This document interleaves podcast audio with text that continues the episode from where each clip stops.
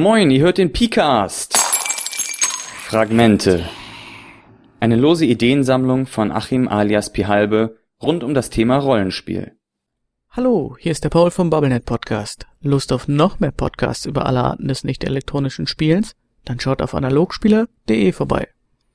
Nachdem ich in der letzten regulären Episode ja unter anderem auch die Konfliktauflösung besprochen habe, kommt hier noch so eine kleine Art Nachtrag dazu. Und zwar ist die Frage, wie setze ich gute Konfliktziele? Das ist ja das A und O, wenn man mit Konfliktauflösung spielt, dass man richtige Ziele setzt, die eben das Spiel bereichern, vorantreiben, die Spaß machen. Dafür gibt es ein paar einfache Richtlinien, an denen man sich entlanghangeln kann.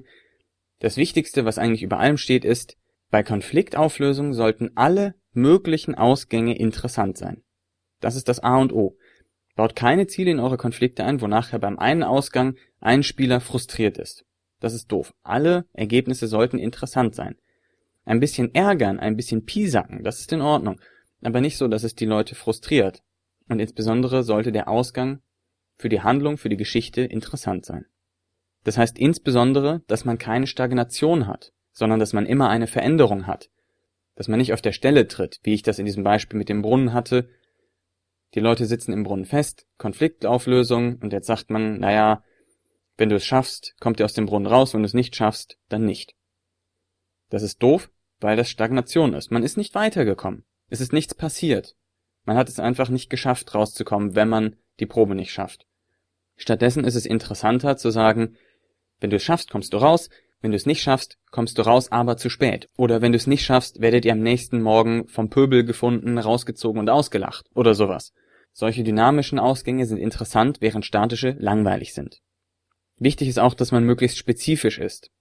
Dass man ganz konkret sagt, was passiert, und dass man nicht irgendwie sagt, ja, um, ja, wenn ihr es schafft, dann, dann kommt ihr raus, und wenn ihr es nicht schafft, dann kriegt ihr irgendwie noch Probleme. Davon hat man gar nichts. Sagt ganz konkret, dann kommt ihr pünktlich raus, unverletzt, und wenn ihr es nicht schafft, dann stürzt ihr ein paar Mal beim Klettern ab, verliert einen Rüstungspunkt, weil eure Rüstungen ramponiert werden, und dreizehn Lebenspunkte. Oder irgend sowas. Mach es ganz konkret, worum es geht. Dann können die Leute nämlich auch viel besser mit dem Konflikt arbeiten und haben eine bessere Vorstellung davon. Das ist insbesondere dann auch wichtig, um während der Abhandlung des Konfliktes zu beschreiben, was passiert. Wenn ich sage, ja, dann kriegt ihr irgendwie Probleme, wie beschreibe ich denn als Spieler, wenn ich mich dann dumm beim Konflikt anstelle und nicht vorankomme? Was soll ich denn da beschreiben? Da kann ich ja nichts zu sagen. Wenn ich weiß, aha, dann stürze ich ein paar Mal ab, dann kann ich das beschreiben und sagen, wie das vonstatten geht, dass ich eben abstürze. Wichtig ist eben auch, dass diese Konflikt-Stakes, diese Einsätze beim Konflikt, nicht zu kleinschrittig gehalten sind. Macht nicht einen Konflikt, damit der eine Charakter aus dem Brunnen rauskommt, und dann einen Konflikt, damit er den Seilzug vom Brunnen wieder in Betrieb setzen kann, und dann einen Konflikt, damit er die anderen rausholt. Ah, ah, das ist alles ein Konflikt zusammen, dann ist diese Brunnensituation gelöst und dann geht's weiter. Das heißt, sorgt dafür, dass wirklich bei den Konflikten etwas auf dem Spiel steht, dass die Konflikte wirklich die Situation vorantreiben.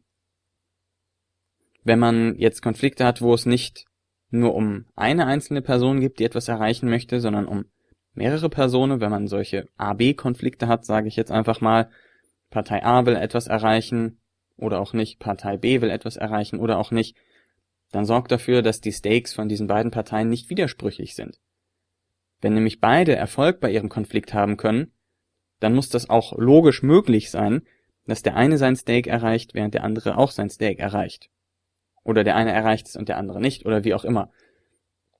Das heißt, sorgt dafür, dass sich das nicht beißt, was zum Beispiel für diesen Brunnenfall jetzt Stakes wären, wenn man einen A B Konflikt hätte.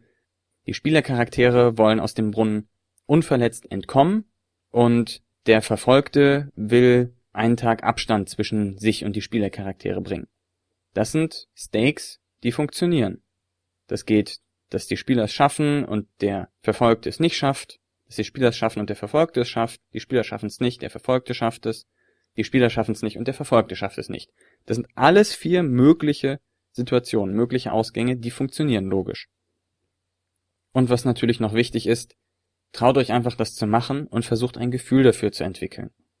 Konfliktziele sind etwas, wofür man ein Gefühl entwickeln kann, wo man direkt sehen kann, ah, das ist ein gutes Ziel, das ist ein schlechtes Ziel.